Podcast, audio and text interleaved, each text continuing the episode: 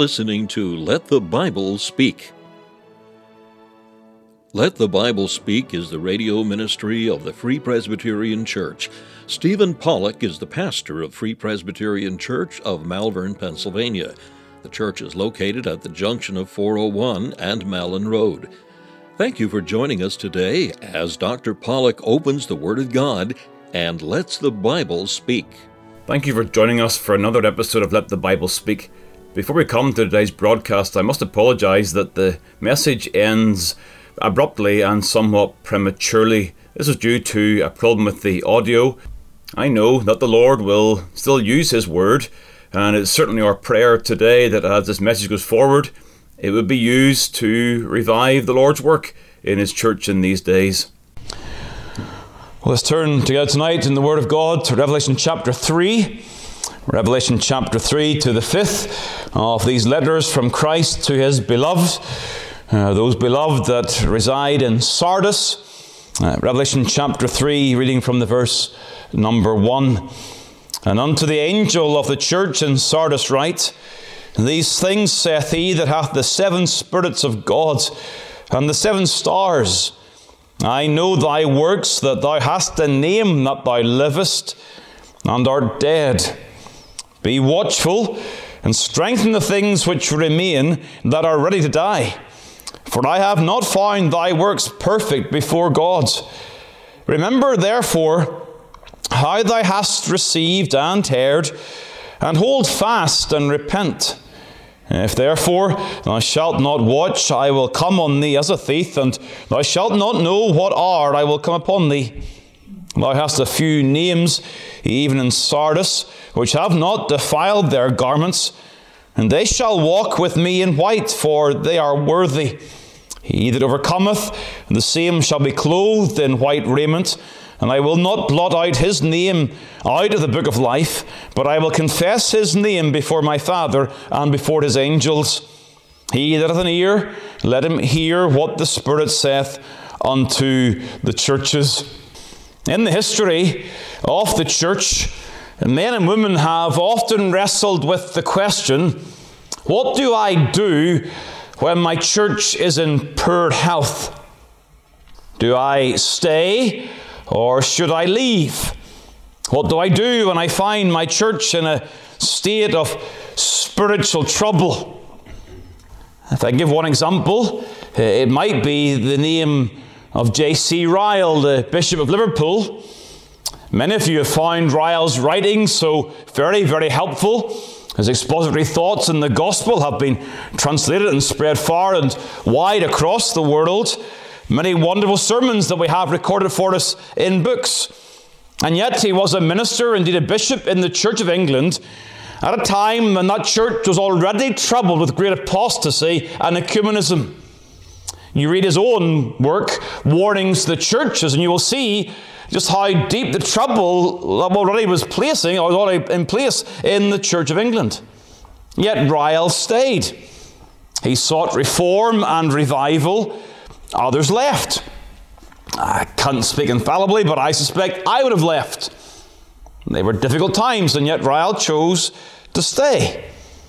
Now, it's not my aim tonight to determine the rights and wrongs of such a dilemma as Ryle faced. I'd simply ask us all to recognize that there are times when true believers live and worship in a dying or a dead church. In fact, it's always the case that there are true believers living and worshipping in a church that is full of problems and sin. And so the question often is as a matter of timing. Oh, I think we all accept there's a time when leaving is required, but the debate will be as to when that time will come, and there are genuine believers who will differ. Now, I firmly, you, you could not be a minister in our denomination without believing in the importance of separation from liberalism and ecumenism. No choice. The Word of God is denied. Any desire to fellowship with the Roman Catholic Church, these are things that cannot be countenanced and require separation. So, leaving that issue aside, but yet there are still sound churches confessionally, but they are marked by tremendous problems and difficulties. And so the challenge comes When do you leave? And when do you stay? Because whilst I believe in separation, I also believe in revival and in reform. I believe that a church that is struggling can be revived. I believe that our church can be revived. There can be a fanning and flames in the work of God, whereby we would experience things that we have not known heretofore. Because there may be times when a church is unhealthy. And the true believer seeking to walk with God may exist in that church at such a time, and the temptation would be to leave. But it may be the Lord's will to be part of revival and reformation. The lesson from the church in Sardis is that this is a dead church, but yet the Lord encourages our remnant to be faithful, repent, and bring about reformation. We're not giving a lot of details, but we are told this church is a name that they live and are dead, verse number one. And yet in that church there are those and we see them in verse number four who have not defiled their garments. There are those whose names are known to the Lord, and He encourages them to set about the work of spiritual, biblical reformation and revival. This is a negative letter. It brings words of strong condemnation from the Lord, and yet it also serves as a tremendous encouragement as to the Lord's will in order to bring a revival, revival in the church. And to that regard, I believe it should encourage us. But we should begin with the rebuke. First of all, there is a rebuke from the Lord. Note the reputation this church has. Thou hast a name. That word name speaks of their, their fame. What are they known as? Well, they're known as a church that lives. Again, we don't have a lot of details as to why that name was spread about. Perhaps it was because they, they didn't have Jezebel or Balaam or the Nicolaitans. Perhaps they were those who were exempt from false teachers in their midst and they looked like a, a vibrant, healthy, if I can use a modern term, a vibrant, healthy evangelical church. They had that name. Noise abroad in the community. Oh, what a church that is! Tremendous church. But the Lord, the Lord sees beyond the external facade, uh, and He makes this pronouncement, and art dead. Now, we, we, we see some reasons whereby the Lord can say that. Verse number two, it says, For I have not found thy works perfect before God. This word perfect, it's, not talking about sinless perfection. It's used in a similar way that Paul used the term about maturity or completion. And so the idea here may well be that their, their working for God was, was less than wholehearted. They were deficient in some ways. This is a dead church that has deficiencies. It's less than what the Lord expects. Whether it was a case that they were just doing a little, getting by, and perhaps it was a matter of, well, uh, we're a church that must worship God, let's just do it for one hour a week. But let's not push ourselves anymore. We're, we'll meet and we'll have a great time for one hour, but we're not going to exert ourselves anymore. Uh, perhaps it's a matter of church evangelism, and they'll, they'll come to a, a, time in the year and they'll, they'll maybe give out some gospel tracts around the Christmas season, perhaps, and they'll, they'll tick the box in evangelistic church, but the rest of the year they do nothing. I, I don't know. I don't want to speculate too much, but you get a sense that their works are lacking. There's a deficiency, there's, there's a lack of maturity, a lack of wholeheartedness, and ultimately, Lord is not pleased. This idea of the works being perfect can have the sense of the works not satisfying Christ. Uh, this idea of fulfillment's almost involved here. That these are these are uh, this is a church that is not pleasing the Lord. We have some clues as to the problem on the one hand, they are complacent, and on the other hand, they are compromised. These are two clues that we have regarding this church. They're complacent. We know that they're not watching. Verse number two be watchful. There's a sense in which they are not spiritually vigilant. They've, they've stopped to watch. Verse number three if therefore thou shalt not watch. Uh, many of the commentators suggest that the thought here has to do with Sardis itself. Sardis, at one point, was the king city of the state of Lydia. It was thought to be impregnable. In fact, it was known as impregnable Sardis. built surrounded by cliffs. It reached its glory in the 6th century BC, and it was considered unassailable. But on two occasions, it was conquered both by stealth and surprise. They weren't watchful, they weren't vigilant. And the Lord is saying, This church, if you're not spiritually vigilant, you're going to be destroyed and conquered as a church. But Christ says, I'm going to be the one that's going to do it. I will come as a thief, and you don't know what's going to happen. It's, a, it's drawing back to their history, the, the warning of a church that is not spiritually vigilant. They don't see the trouble around them. The church is also compromised. There are those who are said, verse number four, these few names which have not defiled their garments. This idea going back to Old Testament concepts, the defilement of the garments referring to a life of sin may well refer to some manner of, of immorality, idolatry, worldliness in some form or other. Again, we don't have a lot of details, but we're seeing a church that's marked by, by compromise. And so the Lord looks at this church. Remember, a church is made up of people. It's not just some amorphous company, undefined. These are people with names. Verse number four, there's a few names, but the Lord knows all the names. And the church can be defined by the, the state of affairs of the, of the multitudes, and they're in the church, but they are complacent spiritually and they are compromised. You see, a living church is vigilant, zealous, and holy. Vigilant of all spiritual dangers, wholehearted in the glory of Christ, and wholly separate from sin. That's what a living church is all about. Such is unfamiliar territory for many. The churches in America, by and large, have become complacent as to their freedoms and their privileges. They stop watching all manner of spiritual dangers. They've embraced a lack of holiness, Sabbath desecration, poor, low views of family and marriage. We're living in times that are profoundly unholy in the church. And people give the Lord their lip service for a small time every week, but we cannot say their works are perfect before God's. That's generally true. That's not a, a statement of, of any, uh, any speculation. That is the state of affairs. And so you have many walking about our towns, and they are Christians, and they say they're Christians. But in many ways, the church in Sardis is the most relevant to the day in which we live.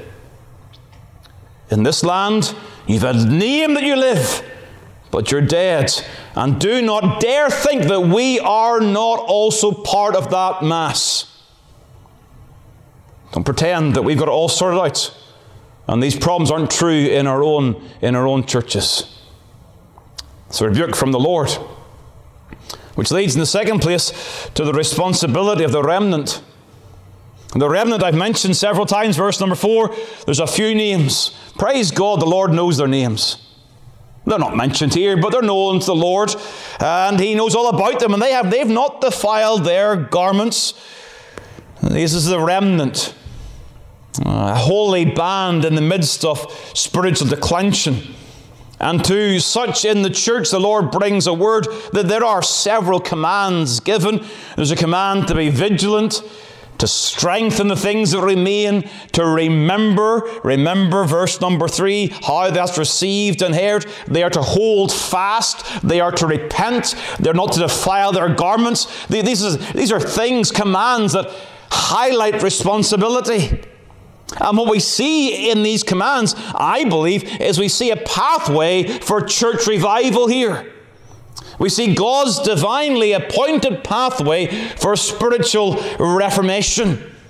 And the remnant, those who remain, they were to embark on this renewal. All is not yet lost for this church. It's close. It's very close. Christ is bringing this word of warning. The candlestick will be soon removed. But there's a final opportunity for them to deal with the business of spiritual reform, and they should get down to these things. So, what are these principles for revival and reformation? And these are true for all ages. Well, first of all, revival starts in the remnant. Verse number two be watchful and listen, and strengthen the things which remain. There's still, there's still some life. Uh, if you like, the, uh, the, the, nursery, the, the tree nursery, there are saplings growing, and the wind comes through, and some of the saplings are destroyed and they're uprooted, but there are some that remain. They need to be strengthened. There's the importance of the, the remnant ensuring that they're strong in the sight of God, that they put roots downward and grow upwards. That idea of everyone who wants to serve the Lord, that they're determined to know their stuff, to know the Word of God and be strong in faith, starts with the remnant. Verse 5 4 These are those who have not defiled their garments. Oh, isn't there this need for renewal? We sang the hymn, Oh, Holy Ghost, revival comes from thee. Send a revival, start the work in me. Isn't that, is that not our prayer that every time we say the Lord, revive thy work, O Lord, that we immediately think to ourselves, I need that revival in my own soul? Is that not our desire? Oh, revival starts in the remnant. We see this in church history. God puts his hand upon a small group and they seek the Lord. That's the start of revival. May God do that in our day. Secondly, this matter of revival and reformation, it, it requires personal responsibility. I, I mentioned all the various commands that are given here. There are a couple that are particularly important. Be watchful. Be watchful. And then down in verse number three, hold fast. It's easy to complain about the spiritual declension of others. It's easy to criticize everybody else. Here, the church are encouraged just you watch your own soul. Be spiritually vigilant. The idea of watching, of course, in the New Testament always it comes with prayer. Watch and pray. We saw it on Sunday. It comes together, the spiritual vigilance of watching for the things that harm the soul. That's what's watching here. Again, this, this impregnable city, Sardis, they weren't watching for the enemies coming up the cliff and attacking the city.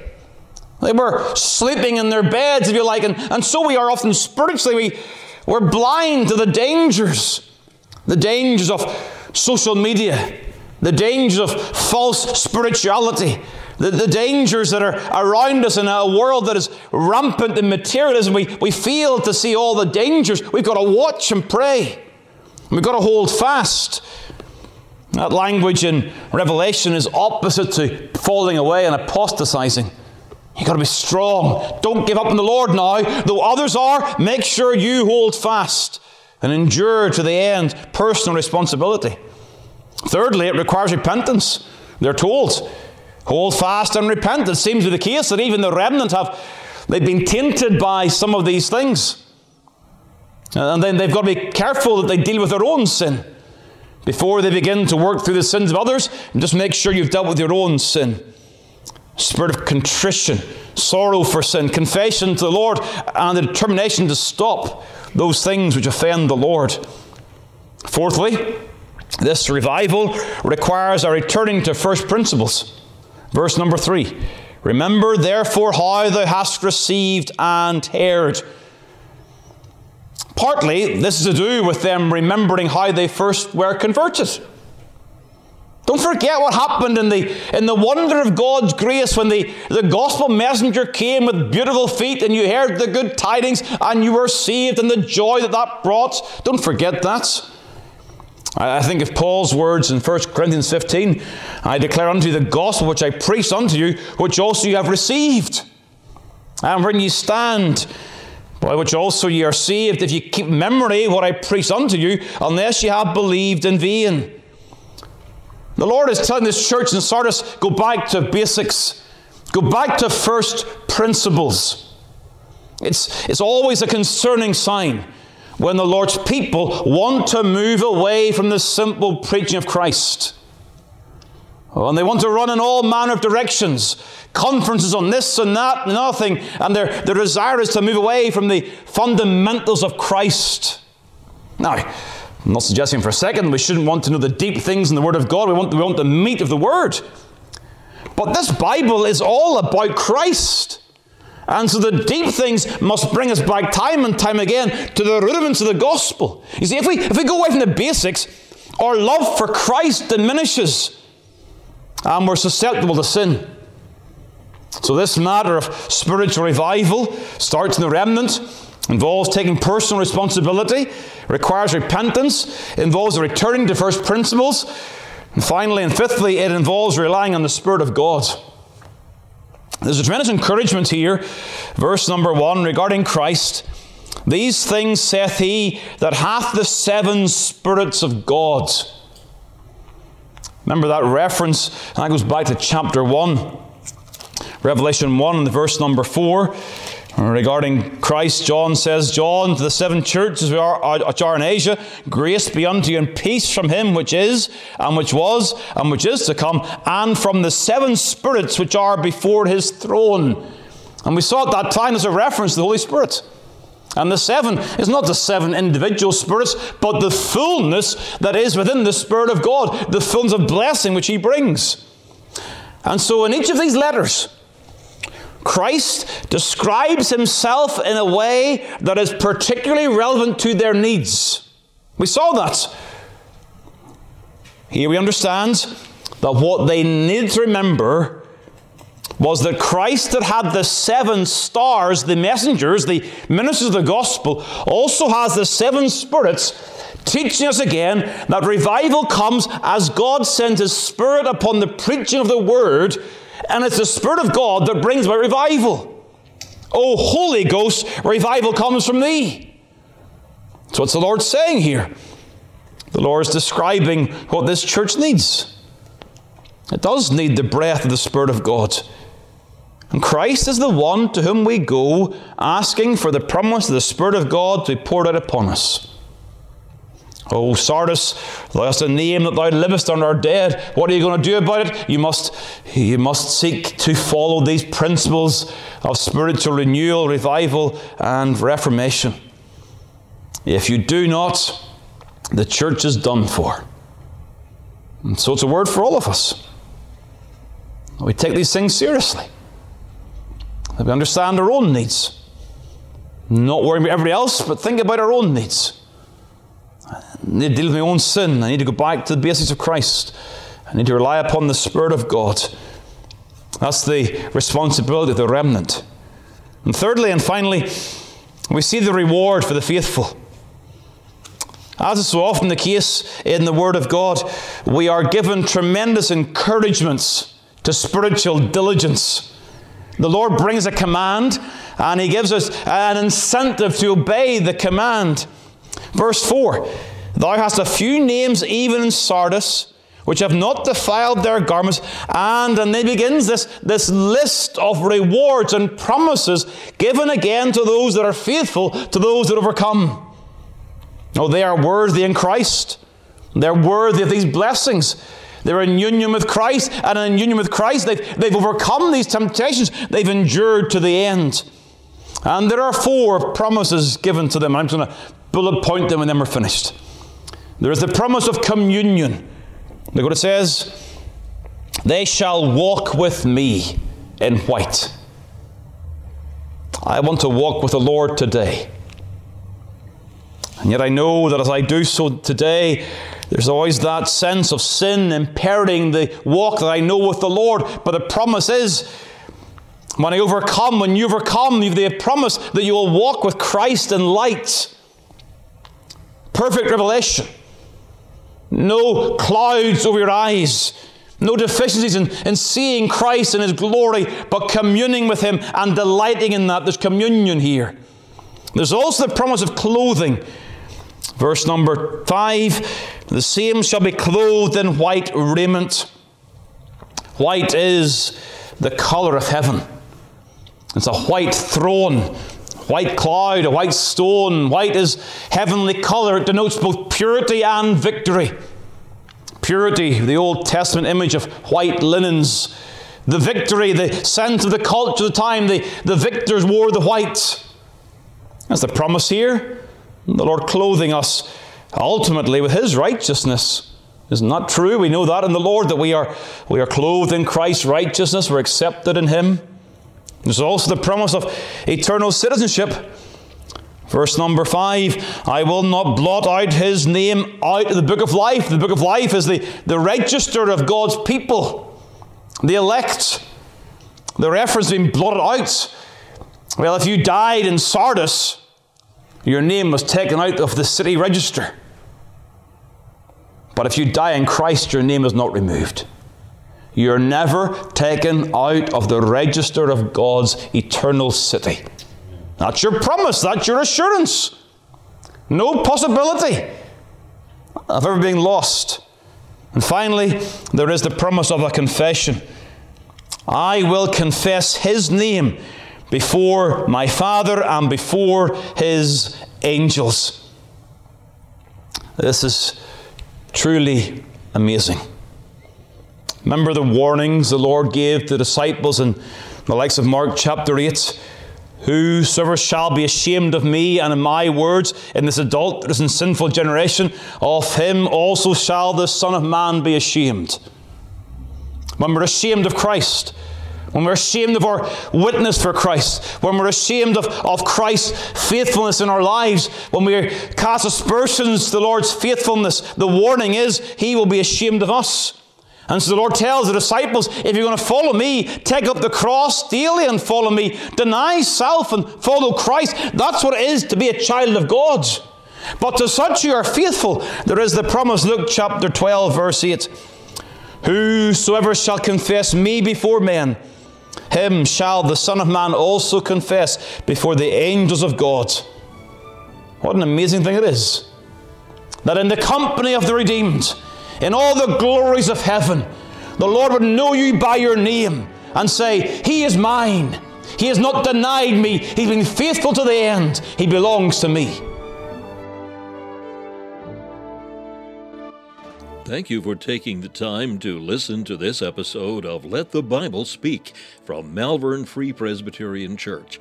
If you'd like more information about the gospel or the church, please call 610 993 3170 or email malvernfpc at yahoo.com. We extend an invitation to all to join us as we worship the Lord each week. You will be made very welcome. The church is situated at 80 Malin Road, Malvern, Pennsylvania, at the junction of 401 and Malin Road. We meet for worship on the Lord's Day at 11 a.m. and 6 p.m. A Bible study and prayer meeting is also held on Wednesday evening at 7 p.m. We preach Christ crucified.